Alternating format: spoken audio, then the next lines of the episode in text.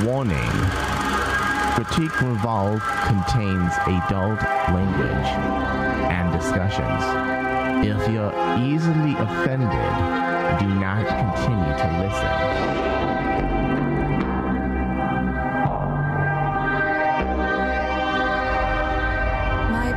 Gave his life hunting the enemy.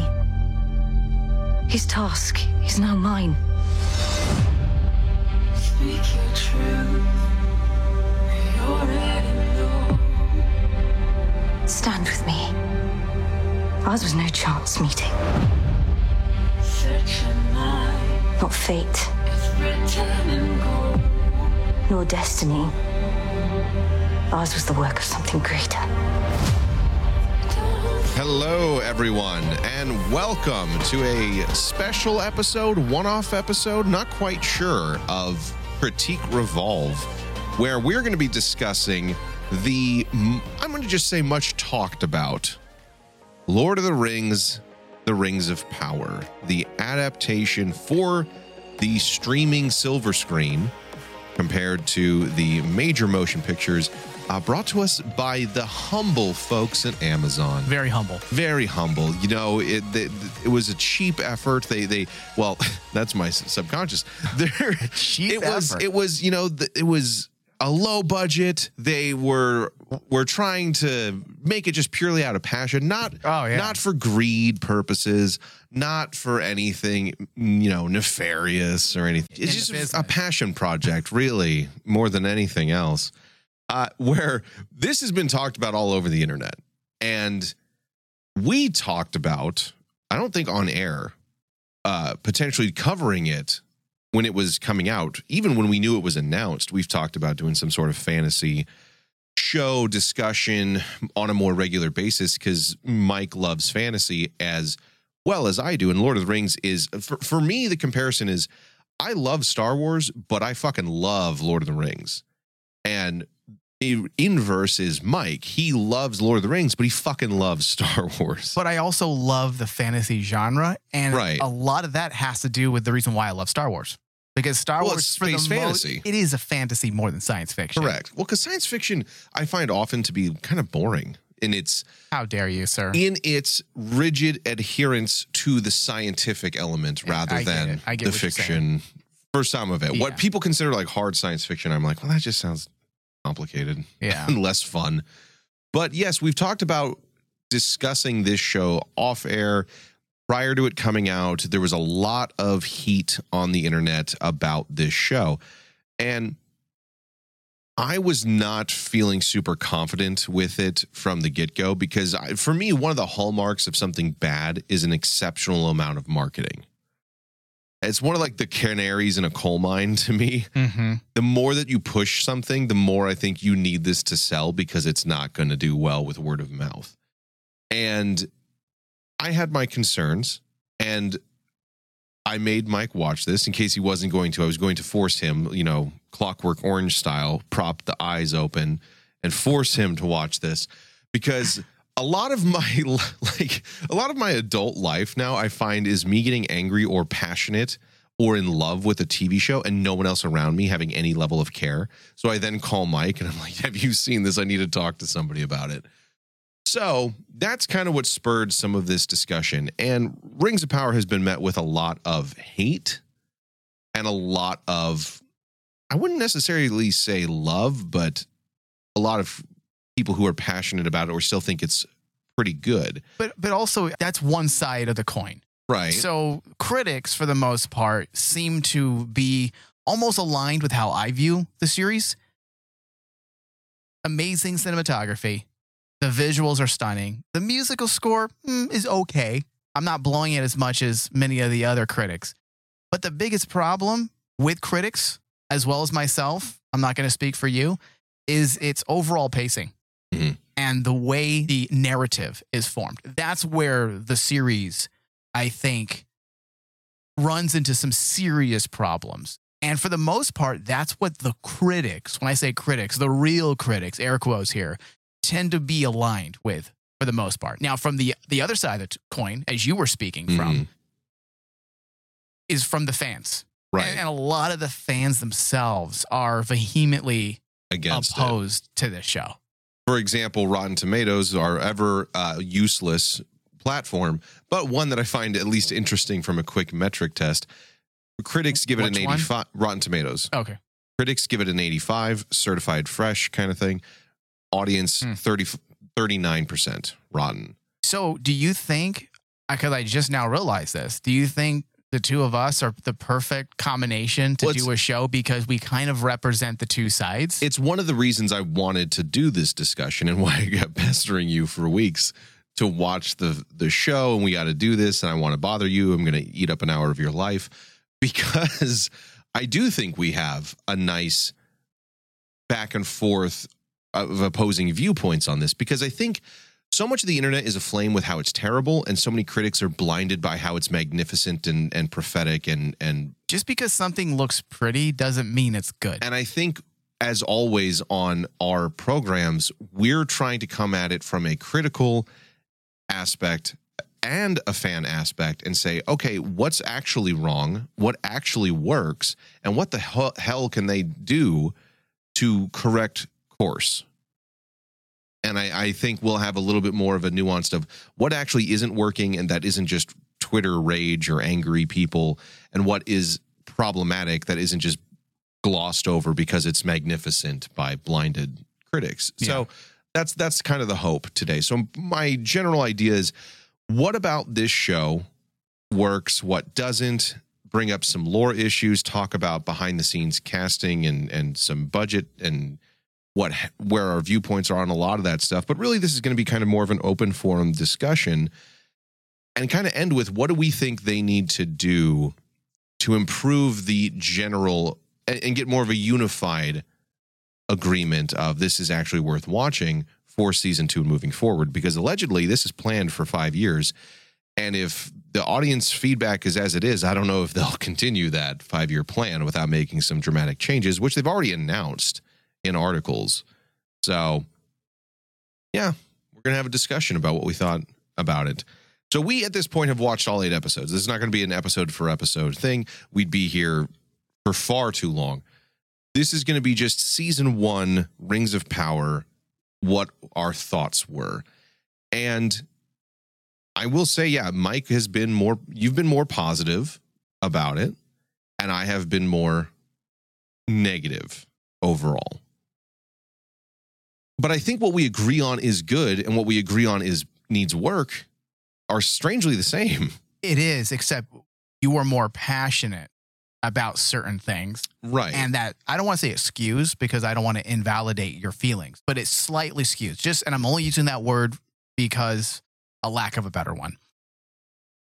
And for me, the same could be said. I say this, you could argue the same because you yes. are not as familiar with the with source the, material. With the source material, but I am very familiar with the things that we've seen in film form. Right. And I am familiar with the books, but I'm not completely schooled with all of the the nuances of Tolkien's world. There's a lot more beyond the books that way yeah. more. Yes. And I have at a point at some point in my life in the nineties, I did read through the how do you say it, Thomas? The Silmarillion. The Silmarillion. I'm just going to say it wrong. Simulacrum. uh, I uh, I have read through it. So there are things that I can pick up. I'm just not one of those uber, uber Lord of the Rings fans right. that knows everything. Right. You know, like, for example, me, I'm like that with Star Trek and Star Wars. Right. I know everything. I wish I was like that with Lord of the Rings, but but imagine having three franchises stuck in my head. It just, yeah. I'm not that smart, Thomas. I don't have much room in there. I barely have room for the knowledge I have now. And to, you know, just function as a human adult. Nah, fuck that. I I, I delete that stuff to make more room for garbage. Yeah, that, that checks out. I think we're all guilty of that on this network. Um, But yeah, I, I think that let, let's start with some positives, yeah. right? What does the Lord of the Rings, the Rings of Power have going for it? I would say, for the most part, the visuals and the visual aesthetic is strong. A lot of it does feel like it could be put side by side with Peter Jackson's films when it comes to sweeping landscape, vista shots, the design of a lot of the characters and costumes with regards to at least the elves and perhaps the dwarves in this series in particular, less so the hobbits, and that's a different reason because there's a legality there, which is why they don't get called that. Mm-hmm. And they do a good job making it feel, from lighting, from from color and tone and and and aesthetics, it does feel like it fits. It doesn't feel like I'm watching Tim Burton's Batman and then Joel Schumacher's. Yes, th- it does feel like a successor visually. Yeah. There is a linkage there through the use of color palette as well as the way they rendered out their visual effects, which for me was one of the best highlights of the entire series.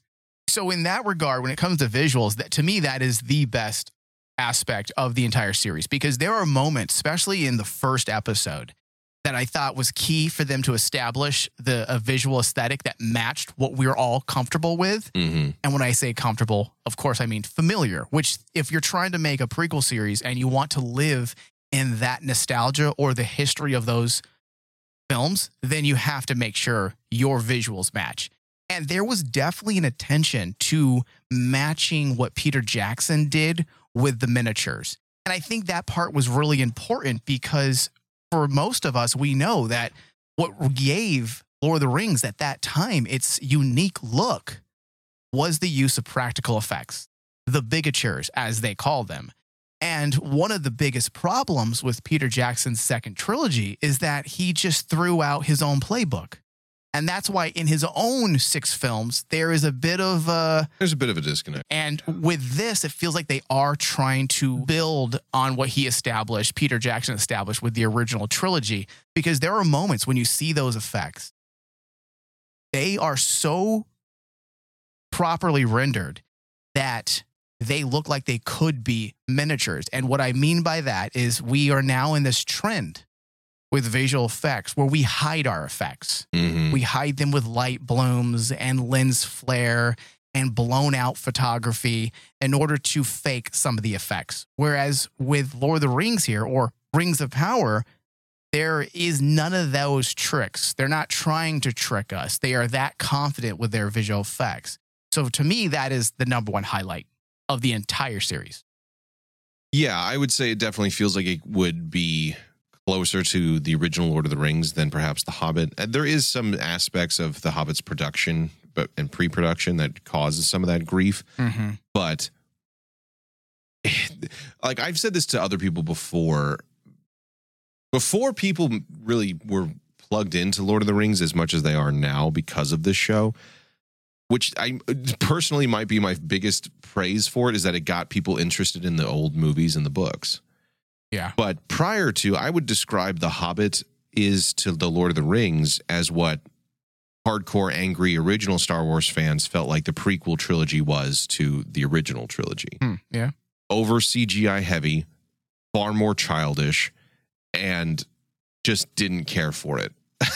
Right. And from at least a visual standpoint, I would say, yeah, this does feel more like Peter Jackson stuff. And they they... don't deliberately, I'd say, except for perhaps the Hobbits, throw anything in the face of what came before. And I think the budget, the budget for this show reportedly is five hundred million dollars over the course of eight episodes. Half, half a billion, uh, which is shocking. For the five seasons? No. No. For this, allegedly. Oh, really? Because I originally the budget was expected to be in the range of one hundred to one hundred fifty million per season, and eventually, over the course of the show, it would likely exceed one billion. Yeah, apparently, this is according to Business Insider. Rings of Power spent, or Amazon spent nearly five hundred million just to make this season. Is that including the price for the license? Because originally there was also a two hundred fifty million dollars price tag attached. There, I can double check that. I mean, we don't need to get into yeah, all of but, that, but regardless, the, the the fact that the license allegedly, through different sources, have said a few different things, give or take ten, fifteen million, that even to buy the rights, yeah, was so here two hundred fifty million dollars roughly. Yeah, Amazon dropped big money on Rings of Power. Beyond its hefty production budget, it also spent two hundred fifty million dollars just for the rights and millions more on marketing. The total cost for season one has been estimated to be about one billion dollars, around Jeez. one billion dollars. Wow. And that is something that I'm I'm truly shocked by, because while the aesthetic does look good for, I'd say, a good chunk of it, at least eighty-five percent of the show, I don't see where the money went. I agree. There's one thing to say, it looks great, it looks authentic to Peter Jackson. It's another thing to say we spent half a million just on making one season. So divided by eight, what you're coming up to a hundred million dollars per episode. No shit, I can't do math, but but the, the, it doesn't make sense. Most of these are open fields. Most of these are costume designs. Now I will say the orcs look fucking phenomenal. And even though we have numerous locations or settings, if mm-hmm. you will, for the most part, they cut a lot of corners, and we don't they see do. the traveling. We don't see them go places. One minute they're in one location and the next they're in another, which we'll talk about yeah. that, because that's a big problem in itself, and that warrants a whole other discussion. But yeah, you're right. Like, I don't understand where this money's coming, being put into, because well, yeah. to me, this doesn't look any more expensive than a one hundred fifty, two hundred million dollars feature film. Yeah. In fact, some parts look worse than that. Well, there are moments that are that are smaller. There are some episodes that are more nuanced, and there's thirty, forty minutes where you're sitting in one room listening to people talk. Or the woods. Yeah. So that is that's man, they, they need to fire their line producer, well, because it, whoever yeah. did the budget was probably someone's embezzling. Someone's pocketing some someone's yeah. embezzling some money. Someone's man. doing some Ray Liotta from Goodfellas, taking a little bit off the top.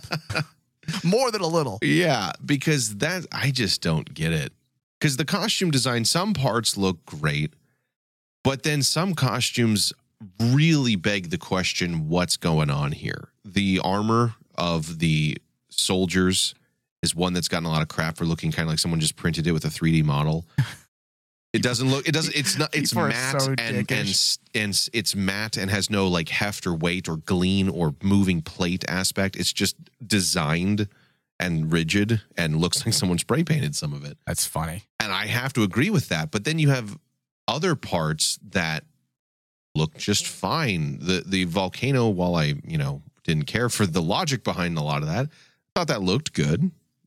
I, I do agree that some of the armor looks kind of terrible but, at times, but at the same time, I also thought the volcano, while I didn't agree with the logic behind it, that scene looked pretty good. But I still don't get how you spent as much money on this as other as James Cameron's Avatar. Yeah, I, I agree. And that's more of a story aspect, I suppose, so I won't get into that quite yet. But mm-hmm. yes, I agree. I, that, that's why I'm saying the visuals are great, but... What are they... F- five hundred million dollars great? No, it's unjustified. Yeah. I, unless those costumes are all made of like the finest silk and cashmere in the land. Unless they really crafted, you know, three rings.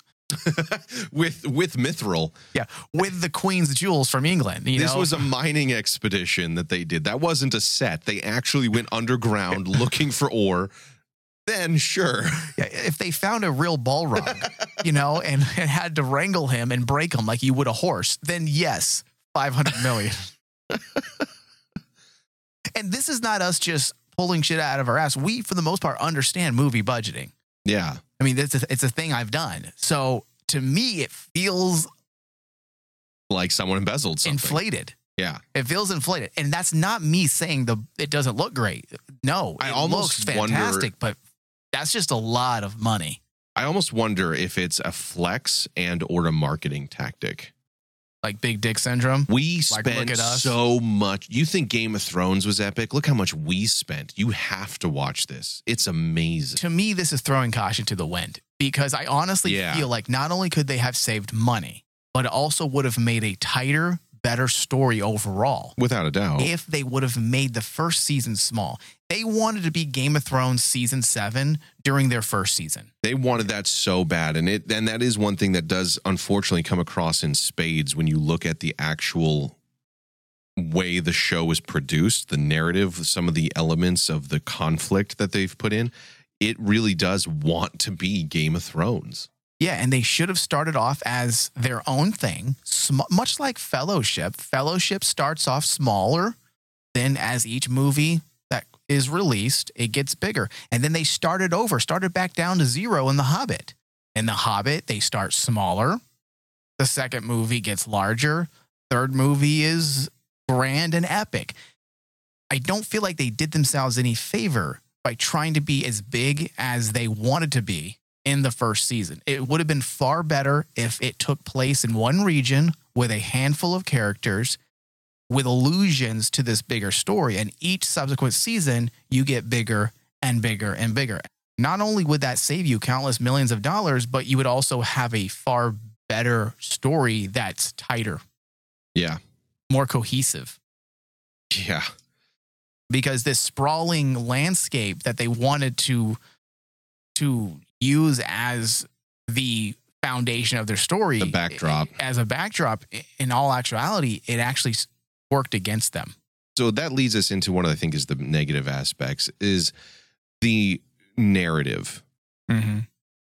The biggest, I don't know if there's a biggest necessarily, but one of the biggest issues that it does have is its overall scope. It tried to bite off so much in a single season. We have a myriad of different characters, a slew of different plot points, a bunch of different locations. And sadly, though, I would say we also are shockingly running into a pacing problem where there's wide swaths of the episodes and scenes in which nothing of relevance or or plot mo- moving it forward actually occurs. Yeah, and in doing so, in creating this type of narrative, it actually goes against what Lord of the Rings has always been about. Lord of the Rings, yes, is a grand story. But if you look at every movie, it isn't all over the place. No. You actually have a few select characters. There's three main narratives going on the whole time. And it takes time to get that, to, to that. Because in the first movie... Doesn't you, have that. Yeah. This one wanted to be all of these revolving parts, much like a Game of Thrones. So rather than using Lord of the Rings as your playbook, template, they're using Game of Thrones, which is a completely different type of fantasy. For all the praise and comparisons that George R. R. Martin gets for being like an American Tolkien or yeah. the the inspired by, his fundamental narrative and how he goes about it is exceptionally right. different. One, oh, very different. Tolkien's world is based on hope, optimism, good versus evil. Yeah. And the ability of man to overcome our evil nature.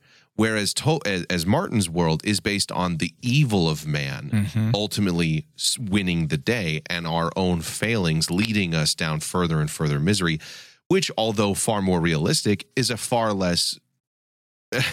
enjoyable story in some ways, we because his lineage builds out based on mistakes and right. failures, and and it feels real because that's how the world is. Whereas there's no one as good as Aragorn, Aragorn in Martin's work. So it's it's missing the main point, and I and I think you bring up a good point. The Fellowship of the Ring was one narrative. Wouldn't you say that R R. Martin's Game of Thrones is also slightly cynical? It's very cynical. It assumes that anybody who's good, has good intentions, does the right thing, will be killed, betrayed, or just simply lose. Yeah. And that's not what Sam does. That's not what the Fellowship does. Completely different. It's a completely different worldview. It may have the same flavor, but it doesn't have the same end goal. It's the same genre, but it's a very different, it's on the different side of the spectrum. Yeah. And so I think that it's important to bring up, though, what you said, which is the narrative difference. They they took the middle part, the exciting parts of yeah. Two Towers and Return of the King and said, this is how we're going to do it. Not realizing that the first third, like you said, is from a single point of view of Frodo going through, learning about, and his adventures with the Fellowship, the Ring, and all the situations they find themselves in. It's not until the Two Towers that they're split, or end of the first movie, that they're split up into different groups. And by the third one, they all come back to rejoin at the, at the end. That's why it's so awesome. Because that was modeled after his life. He and his friend, Tolkien and his friends had gone to war, lost track of each other, and some came back by the end of the war, but not everybody. And everybody was changed for it. And that's the whole part of the story. Whereas this just wants the wide sweeping, like you said, epics, landscape, and various narratives. But unfortunately, some of them do not tend connect to any of the other stuff. I think ultimately what it comes down to is they wanted the payoff without the work. That's what I think is the show's biggest problem, is it wants the payoff without the work. And that is not simply how they wrote the episodes. To be devil's advocate, do mm-hmm. you think possibly that's also that mode of of thought that the writers had? Do you think a lot of that is indicative of the audience appetite? Like, the audiences want instant gratification nowadays. When it comes to their T V shows, they're less willing to be patient. Like, if Breaking Bad were to come out today, it, no one would watch it. I disagree. I don't think it would because work. Better Call Saul is out today and everyone watched it. Yeah, but look at the numbers. Yes, it's critically acclaimed, but even the numbers are not what... But here's the thing, dude. Numbers don't mean anything today. No, it doesn't. But it also shows you when it comes to the value. If we're making value judgments on television shows or movies, then yeah, ratings and box office mean dick. It doesn't matter. Mm-hmm. But it does make or break whether or not a series was A, popular within the mainstream, or B, is it going to continue? Is there going to be life to this series? So ratings and box office do play a part, and it also is a good measurement to help directors, writers, studios determine whether or not they should do a certain story and how it should be told. So the way they told the story, do you think it has a lot to do with what audiences want nowadays? I don't. I think it is more of a misguided. I, I think the problem with some of the story is the problem we see in a lot of media today, which is a presumption that this is what the audience wants. Yep.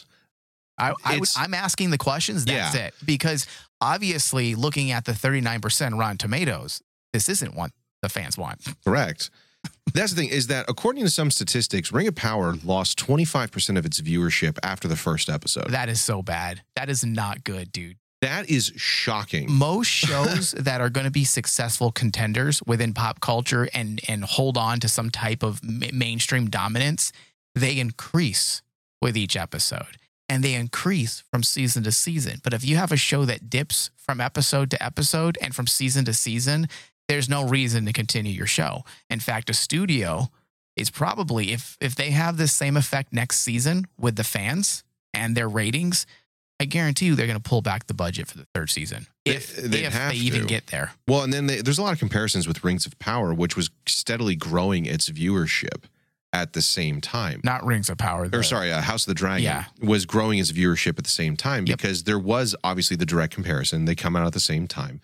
And Game of Thrones was in a much, much worse standing, I would say, thanks to the similar vitriolic feedback from fans with season eight and its failings. Yeah. But its viewership was growing. And according to Whip Media, the twenty-one million worldwide users of their Time app, House of the Dragon had twenty percent more followers than Rings of Power at the start of August of twenty twenty-two. So if you're losing twenty-five percent of your audience within an episode, and this other show is slowly through word of mouth alone, because I don't know many people that watched it in the beginning, watching House of the Dragon, were like, yeah, it's going to be great because if Game of Thrones put such a bad taste in everyone's mouth. But it did the work to stand on its own legs, and it has been one of the only shows I've heard nothing but praise for with every continuing episode until its finale. I think that this current setup of it has to be exciting, we got to do all these things, is a producer mindset of more, is the same flawed logic of, and I only bring this up because I've been watching a lot of documentaries about it, opioid use. I need more, more dopamine, bigger amount, bigger hit. You'll never capture that first hit, so you're trying to constantly take more and more just to feel something.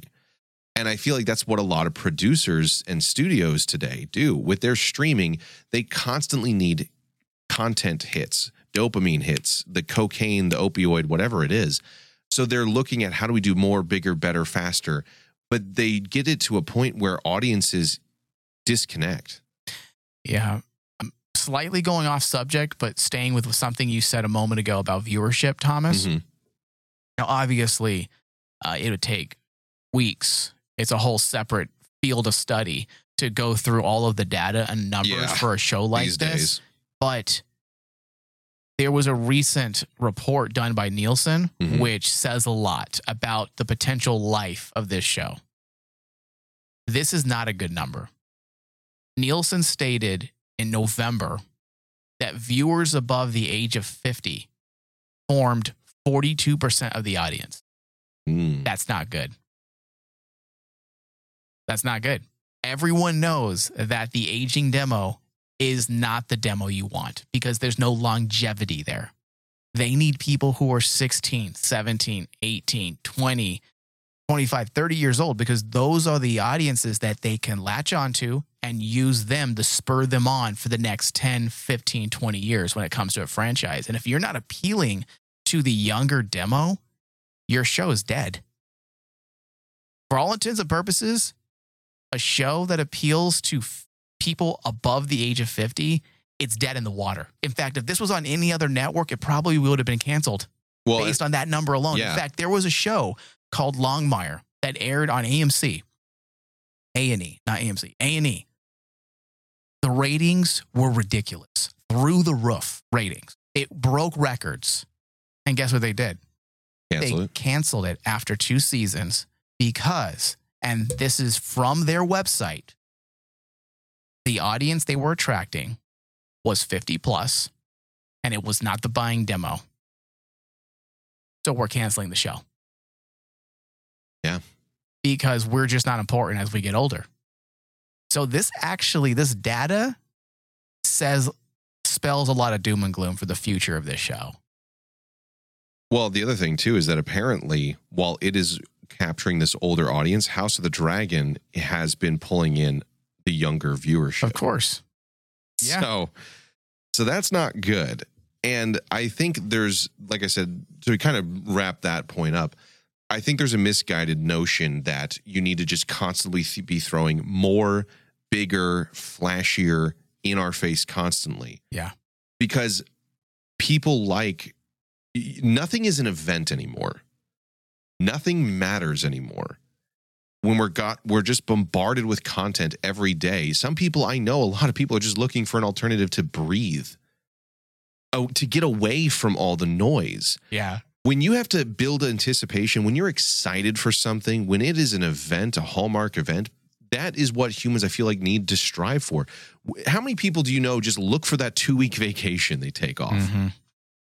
The weekends don't matter. The the stuff that happens constantly eventually just becomes white noise.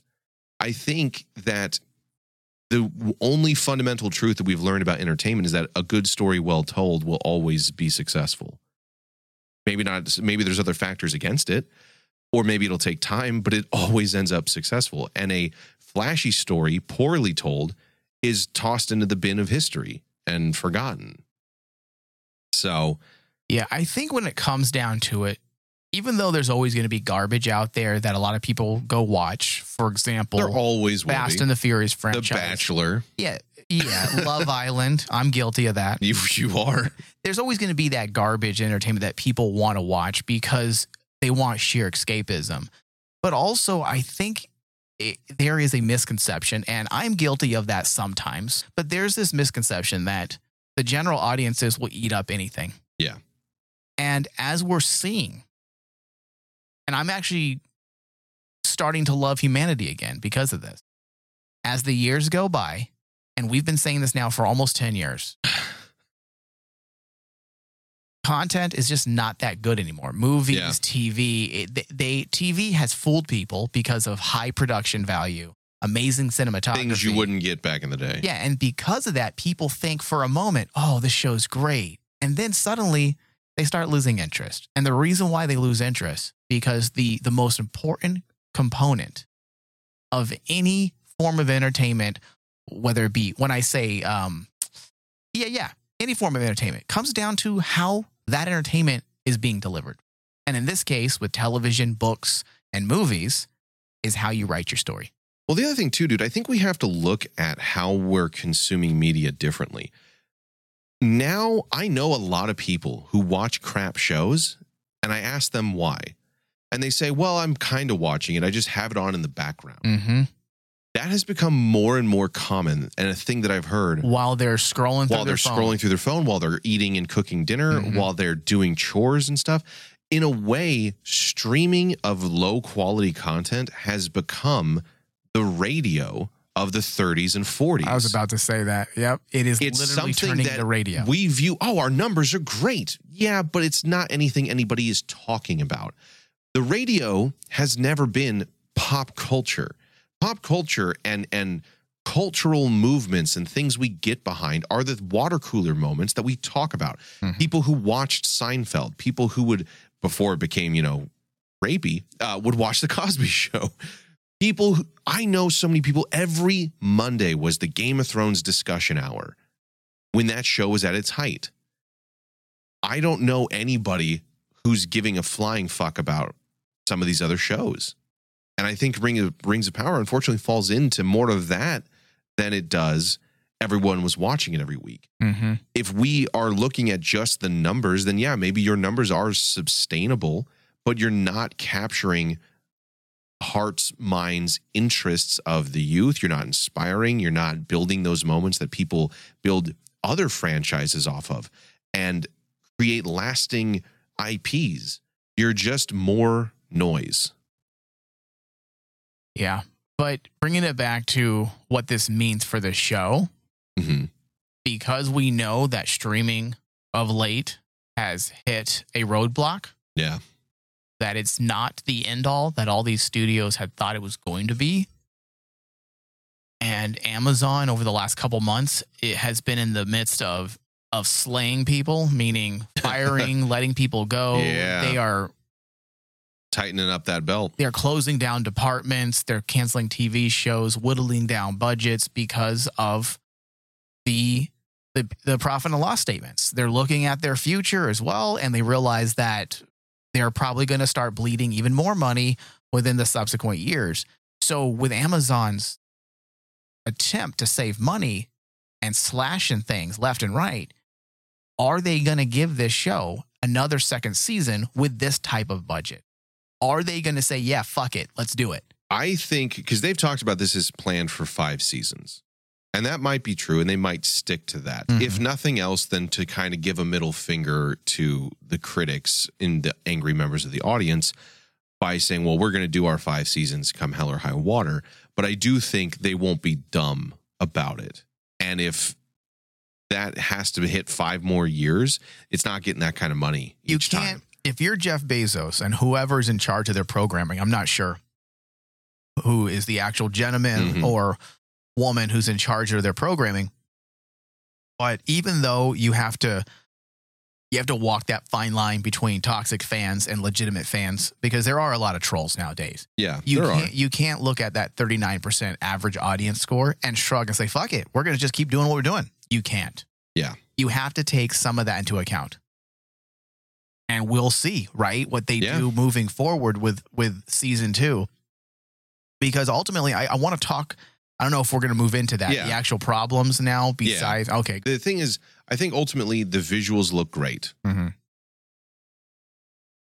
And sadly, that's might be where that ends. Because other things like the, some of the st- other stuff is kind of inoffensive or just not great but not terrible, like the soundtrack, the score and the music by someone who I'm a fan of, Bear McCreary, who did great with Battlestar Galactica and Black Sails. I love the intro music to that and has the ability to do the job very, very well. It seems like it's just kind of more, again, kind of like a radio. It's just noise that's there that kind of hits the right emotional cues, but there's nothing like but Howard does Shores. Does it actually hit the right emotional cues? Oh, it doesn't do it well. It hits like, oh, this is intense. Because there's also moments where the music, and maybe that's not even Bear McCreary. In fact, I would say it's not. I have a feeling that it's the editor the, the, oh, or the showrunners yeah. going into the sound into that's the editing true. That room should be pointed out. And probably bringing up the music. Say, okay, during this moment, let's bring the music up. Because they bring the music up at moments to add like this heightened,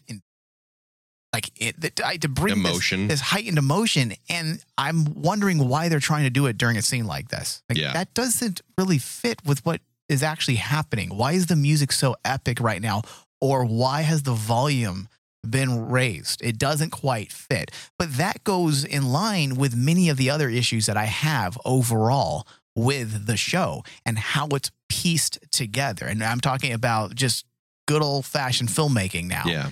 Uh, the, the narrative is so disjointed. Yeah. And illogical at times. There are things that characters do and say.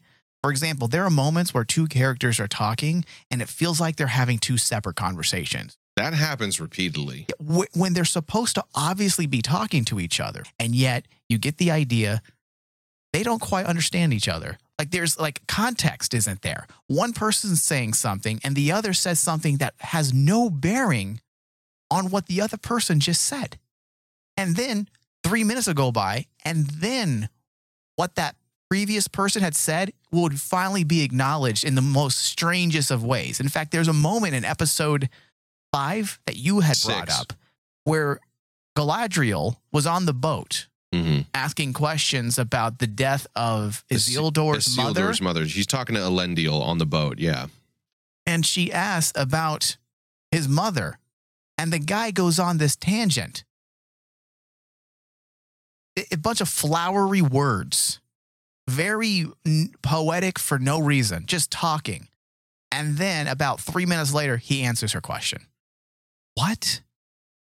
And the show is filled with that. It feels like a bunch of writers. Now, I don't want to be a dickhead here. Let, let me find the best way to say this. The way they write, the dialogue specifically is what I'm talking about right now. Feels like they're trying to mimic Tolkien's way of writing, his writing style. But they don't quite understand how to make it work. So they have these characters talk in riddles and highly lyrical ways and how they describe things and explain things to the point to where it feels abstract at times and it really doesn't mean anything. That's my biggest problem with their dialogue. And then there's moments where they do such poor exposition, where they spell things out for you, like the moment where Galadriel meets Adar mm-hmm. and there's this exchange between the two of them that makes you roll your eyes because it's so fucking bad. And those are the moments that drag down the entire show for me. The entire show. It's the when it comes down to it, the biggest problem with this show is not the story in itself. You might have another view on that, but for me, it's not the story. It's the way the story is being told. It contradicts itself at times. Mm-hmm. The viewer's left scratching their heads, wondering why you would do such a thing. Also, spatially and temporally, throws you off. You expect a character to take a long time to get to a location, and yet it takes a matter of seconds. And because of that, it confuses you. And the reason why I'm such a stickler for that about taking some time to get places, because the entire Lord of the Rings story is built on the idea of a journey or an adventure. And in that process, it takes time for Frodo to get to Mordor. It takes three movies. It takes three movies for Bilbo to get to where he needs to go in yeah. The Hobbit. In the Lord of the Rings series, it takes a matter of seconds to get from one place to the next. There is no time. It suffers from what people gave Game of Thrones a hard time for in season seven and eight of just teleporting across. The, we took used to take seasons to get places. We're teleporting within an episode. And uh, listen, I might shrug and say, okay, I get it. For the purposes of a T V show, you might want to help the pacing a bit. So fine. But the fact that that is not even, if you're trying to do a prequel series, that is not in the D N A of the show. No. The show is a show about travel and journey, which takes time. And if you bypass that, is it even really the same show? Is it even the same franchise if you're just bypassing one of the biggest archetypes that make up the world of Lord of the Rings? The biggest problem when I, the, the moment that was the red flag, the biggest red flag for me was when Galadriel finally convinced the people of Numenor to go help the Southlands. And in one episode, they travel across sea, They get to Middle Earth. They trek across all of Middle Earth, all of uh-huh. Middle Earth, and in ten minutes they're in the Southlands. Yeah, and and and the thing too, dude, with that episode was not only did they get there, they made it to the Southlands. Then they rode inland. They battle at full speed, horseback sprinting. And here's the other thing too: they sprint across the fields, hundreds of miles inland, on horseback in full plate armor, to just barely in the nick of time save some flea-bitten village on the brink of destruction after the door's already been knocked down, and the orcs go out to fight in the middle of the broad daylight, which brings so many questions. But I just wanted to see the caravan yeah. of all this. And then the next, the very next episode, they have enough supplies and caravans and medical instances and beds to set up a Civil War style tent for all the injured. So I want to see where that horse and buggy carrying all those supplies was just fucking sprinting, wheels bouncing, splintering wood across the plains in order to keep up with this troop and army. And it just it just breaks logic over its knee. Did you catch this? Because this is the the part that really makes those leaps in time such an eyesore. Let's say, for the purposes of argument, the writers wanted to travel or wanted to cover more ground, mm-hmm. okay? And they needed to because they have eight episodes. Okay, fine. It's not ideal, but I understand what they're trying to do. But you cannot have a group of characters in the Southlands have their story going on and try to parallel what they're doing with the traveling people from Numenor. Obviously taken months to travel across the ocean, but you wouldn't realize that because the people in the Southlands are going through the exact beats that they were going through at the beginning of the episode. So, for example, Thomas, let's say you and Ryan, another host on this network, are doing something here. You guys are building Uh, a computer system that we bought for the studio, right? Okay. Okay. Okay. And at the same time, I'm in Hawaii. It's going to take me twelve hours to get here. Right. And what you guys are doing should only take an hour. You'll be done in an hour. Right. But for some reason, during the process of twelve hours, you guys are still doing the exact same thing that obviously only took you an hour right. to do. In one evening that took this Southlands to hold out and try and fight against the orcs, the Numenorians sailed. And either way, so it doesn't break, make sense. They break time. They, they break either sailed for months on end and timed it just perfectly to get or there within seconds, minutes. Or they traveled in five minutes. That's my problem. It's not that they, even though it's not ideal, it's not that they are doing narrative tricks and just bypassing what we don't need to see. It's the fact that the adjacent scenes don't chronologically match up. Well, and I think the biggest thing, and this is something you brought up. Does that up, make sense? Yes, but okay. here's here's why I think this is happening. And it, it's something you brought up earlier when it comes to the dialogue. They are, and I'm going to try and say this as nicely as I can, but I feel like there is just such a drive and a and a desire to ape what was popular from the original trilogy, mm-hmm. that they're forcing and shoehorning it in here in ways that don't work in order to engender a sense of false memory. Yep. For example, that charge at the last moment when we're at our most dire moment and our team is holding out and the orcs are batting down the door, and then out of nowhere, with the dawn of the sun, come the recruits, the cavalry that was, or that is Numenor, is Helm's Deep. And the re- and the showing up, the, the arrival of Gandalf with the breaking of the dawn and the riders of Helm of Rohan coming into Helm's Deep. They're trying to ape that moment. There is a scene directly in se- episode seven that is Gal- uh, Galadriel and Theo hiding beneath a stump and branch while the orc sniffs over ahead of them, which is ripped straight from the iconic moment where the hobbits are hiding and the ring wraith is sniffing around yeah. for the, the ring. Yeah. There is the moment in which Galadri- Galadriel is yelling at the regent, and she has this this pitted, viperous angst in which she says, you know, basically, you're not the one to control me, regent. and she spits that word, which is ripped straight from Return of the King, in which when Denethor, the leader, the steward of Gondor, denies, he's like, my people will not bow to some filthy ranger from the north. Gandalf says, authority is not given to you to deny the return of the king, steward. And he spits that word at him. Mm-hmm. But these are moments that the Lord of the Rings movie earned, that this show is trying to make your brain think they've earned, because they're copying. And it's something you brought up as we were watching the final episode, something that Quentin Tarantino has said recently.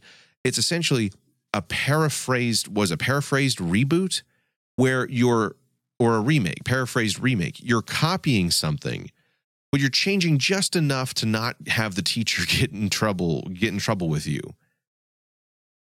It's these things where they're trying to copy the the the dialogue and the flow of how people said things, or the the dramatic moments of the story that the show, that the movies had, that the show just doesn't quite have.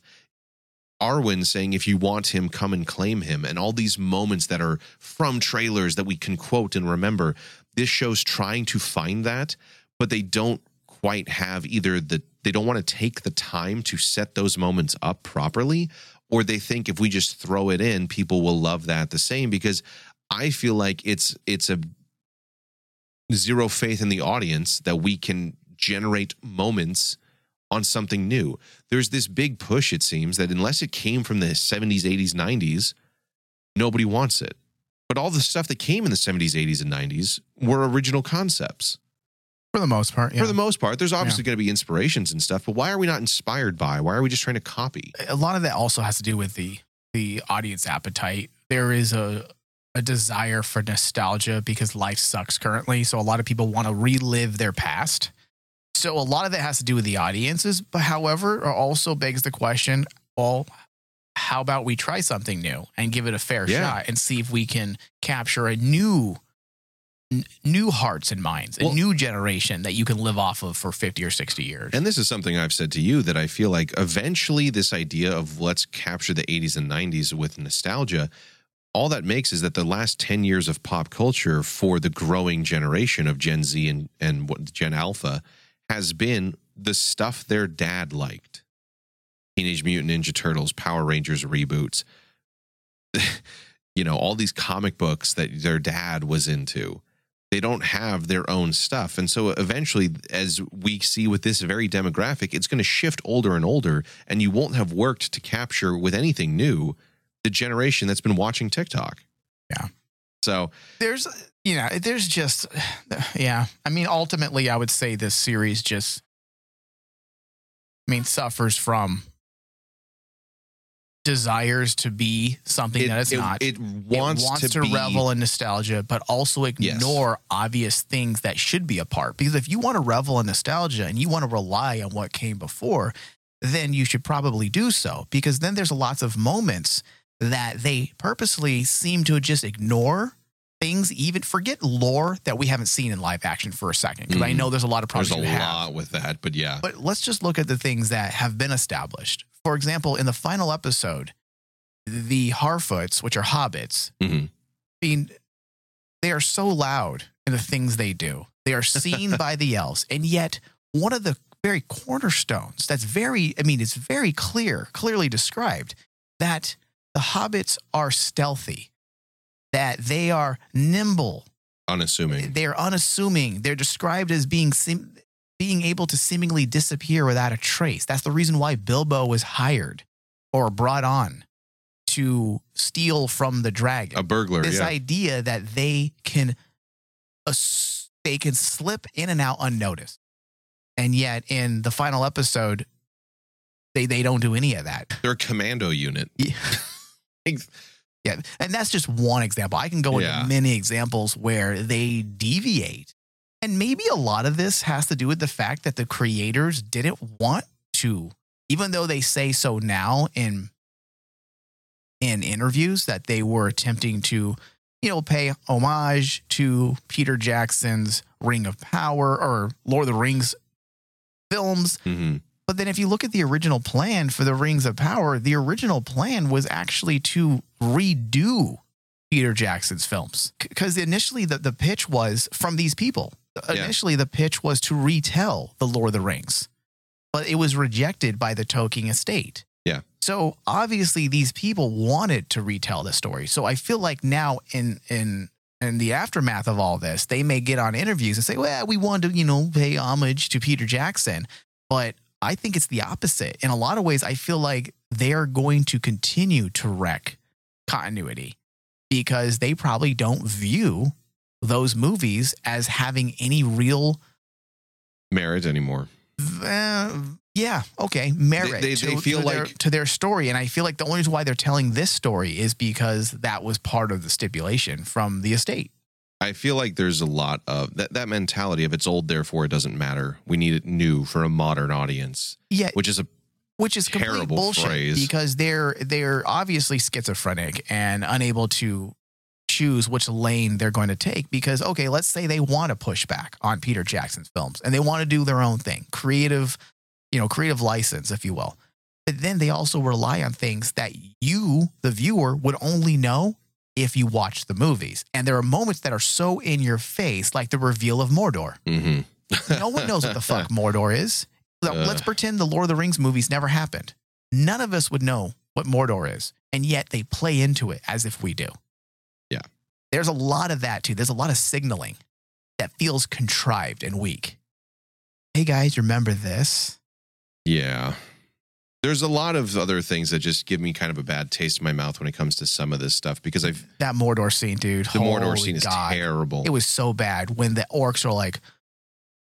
Well, that was a great example of we, of not talking to each other, but talking to the audience. The orcs say something about, what are we going to call this place now? Which is so to fucking Adar. stupid. What and, they give and, a shit. And Adar's all like, it's no longer the Southlands. And then he sits down, looks at Mount Doom, and then a new title sequence pops up. A new uh, superimposed title that says Mordor. Like, oh my God. That was so fucking cheesy. And there's also like a bit of a smirk on his face. Mm-hmm. And it just screams that the audience is like, and, and there's a reference from Scrubs that I shared with Mike where it feels like Scrubs made a joke where that J D, the lead character, was like talking about a vampire doctor movie. And he's like, and then I'm going to have the words Doctor Acula show up on the screen, take that period, get it out of there, smash it together. And it's going to say Dracula. And then his boy's like, that is an awesome ending. Thanks for telling me what I already know, Turk. Like that was a joke. Yeah. Here they did that. Mm-hmm. And thought they were fucking brilliant. They nailed it. Nobody knew that this is how Mordor started. Uh, okay. And there's things like that that I feel is really rough when they do things like that. Don't call yourself. Don't be self-referential. No, don't, don't be look, Deadpool. Don't, don't look back at things that came before. Write your story. And then when it's necessary, include elements that have been established, but you don't need to draw attention to it. Well, I think through, that's one of the through things. Through the telling of your story, eventually the people who are in the know will be like, ah, and the people who aren't, it'll be new information. Just worry about your story and less about your shitty reveals. I think that's one of the things, though, the, something you just brought up is tell your story. And I feel like Rings of Power, like many shows right now, is not being created as a story that they want to tell, but is instead being created as rights and I Ps that we want to cash in on. And that's very sad because there are stories that want to be told, the people are wanting to be told, especially if with when there's so much about Rings of Power's marketing that was steeped in representation and talking about how we have different representation that is breaking into Tolkien's world that wasn't there before, which if you ask any hardcore Tolkien fan, it was there before, but just maybe not the movies for various different reasons. But there is a lot of other stories out there from different nations, different nationalities, different countries that could be told, that have a purpose to be told, that it should exist.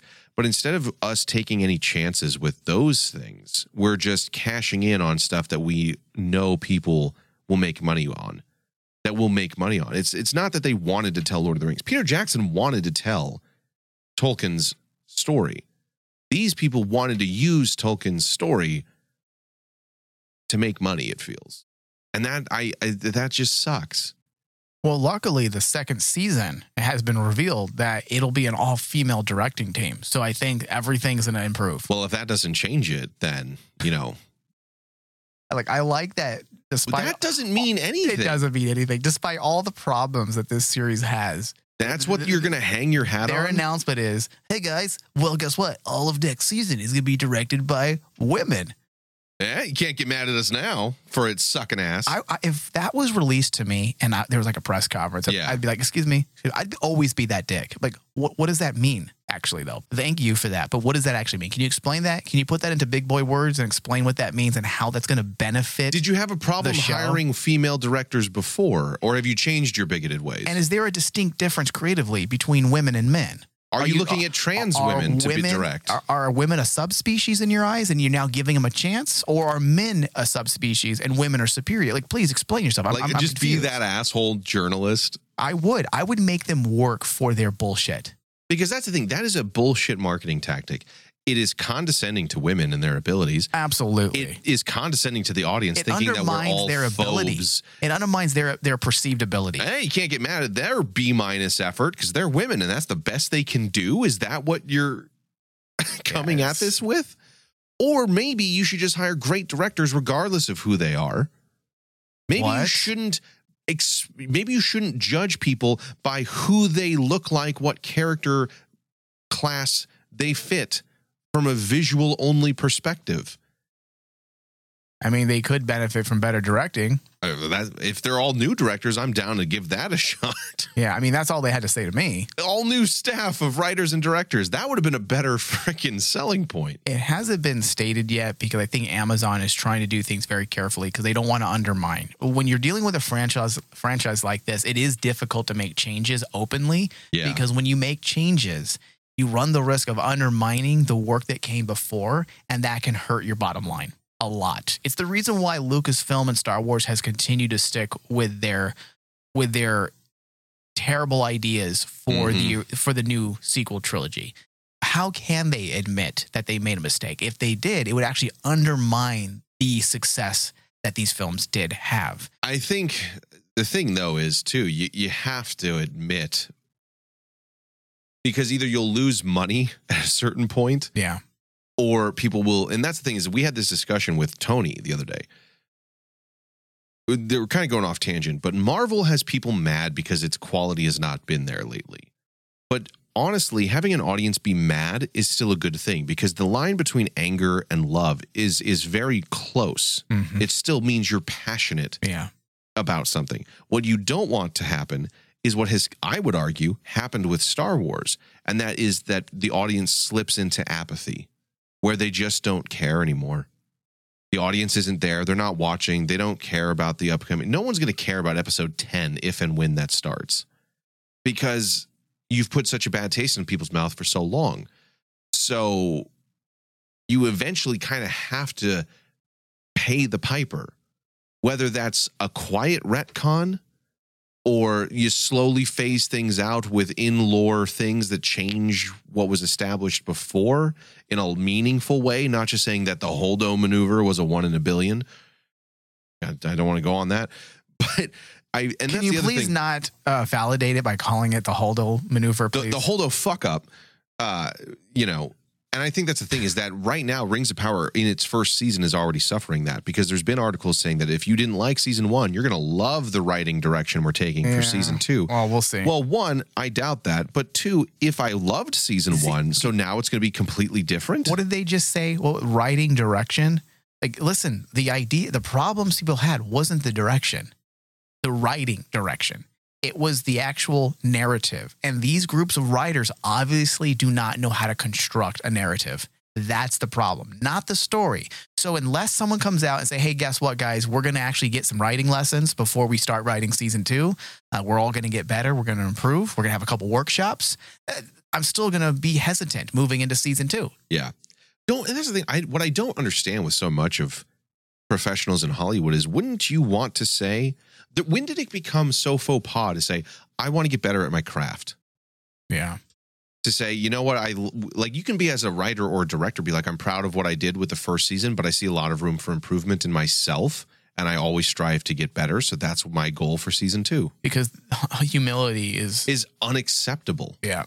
And it's a shame. And I think getting down to it, what does this show need? Last statement. What mm-hmm. does this show need to make season two better than season one? And I think that one of the main things is the narrative and pacing. You, we need to cut our characters down mm-hmm. or have the time in which we see them be meaningful and impactful. Because we get a lot of moments that are just meandering about and a lot of things that don't tie into one another. They're just there for the sake of some shock moments, especially the final season was very egregious about that. Some characters are pl- flat out absent because clearly they had nothing else to add. That's a mistake if your finale doesn't have a third of your cast. Yeah. Unless I, they died in the previous episode. I would agree with that. I think moving into season two, what really needs to be looked at is the scope of the film and mm-hmm. how they're going to tell the story. How are they going to structure this out? Because as I said, the, the series, season one, would have been far stronger if they would, would have taken a more smaller, nuanced approach.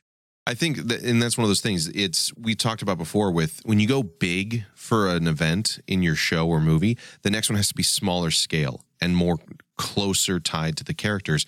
I think you tried this huge big thing with the creation of Mount Doom and Mordor and Sauron's reveal, which you were way too early on that.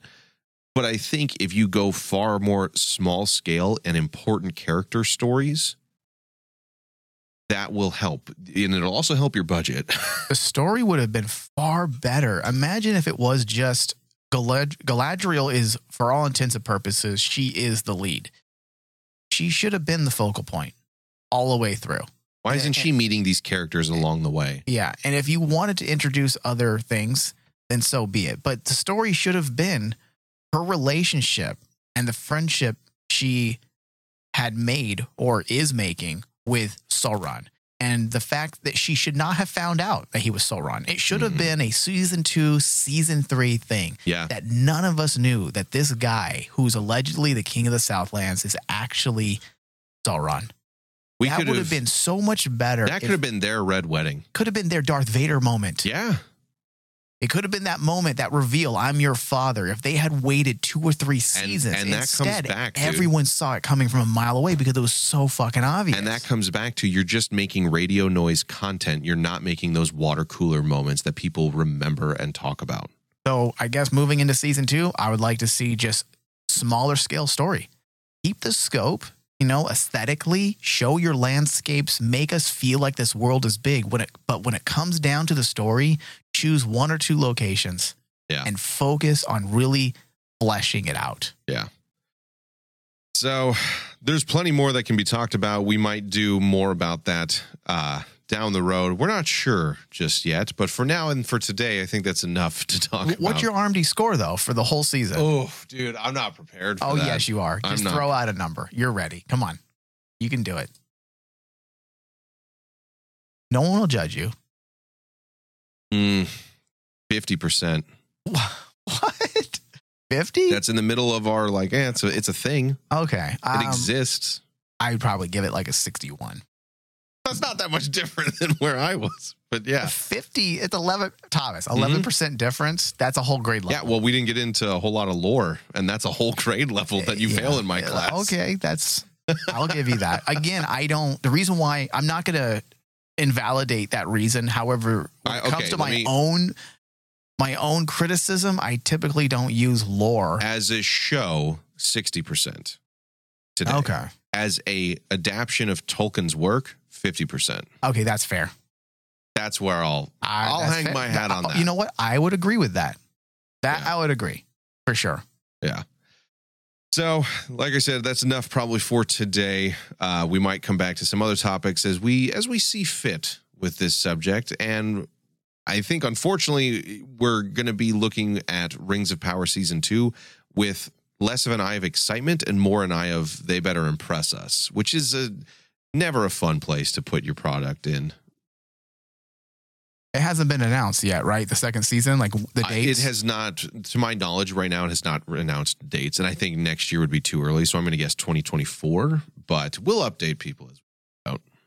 So at least a year, at least a year to, to see what they need to do. And it may be longer if they do a lot of work on the back end.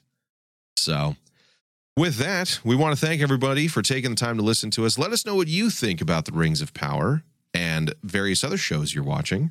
And we'll see you all next time.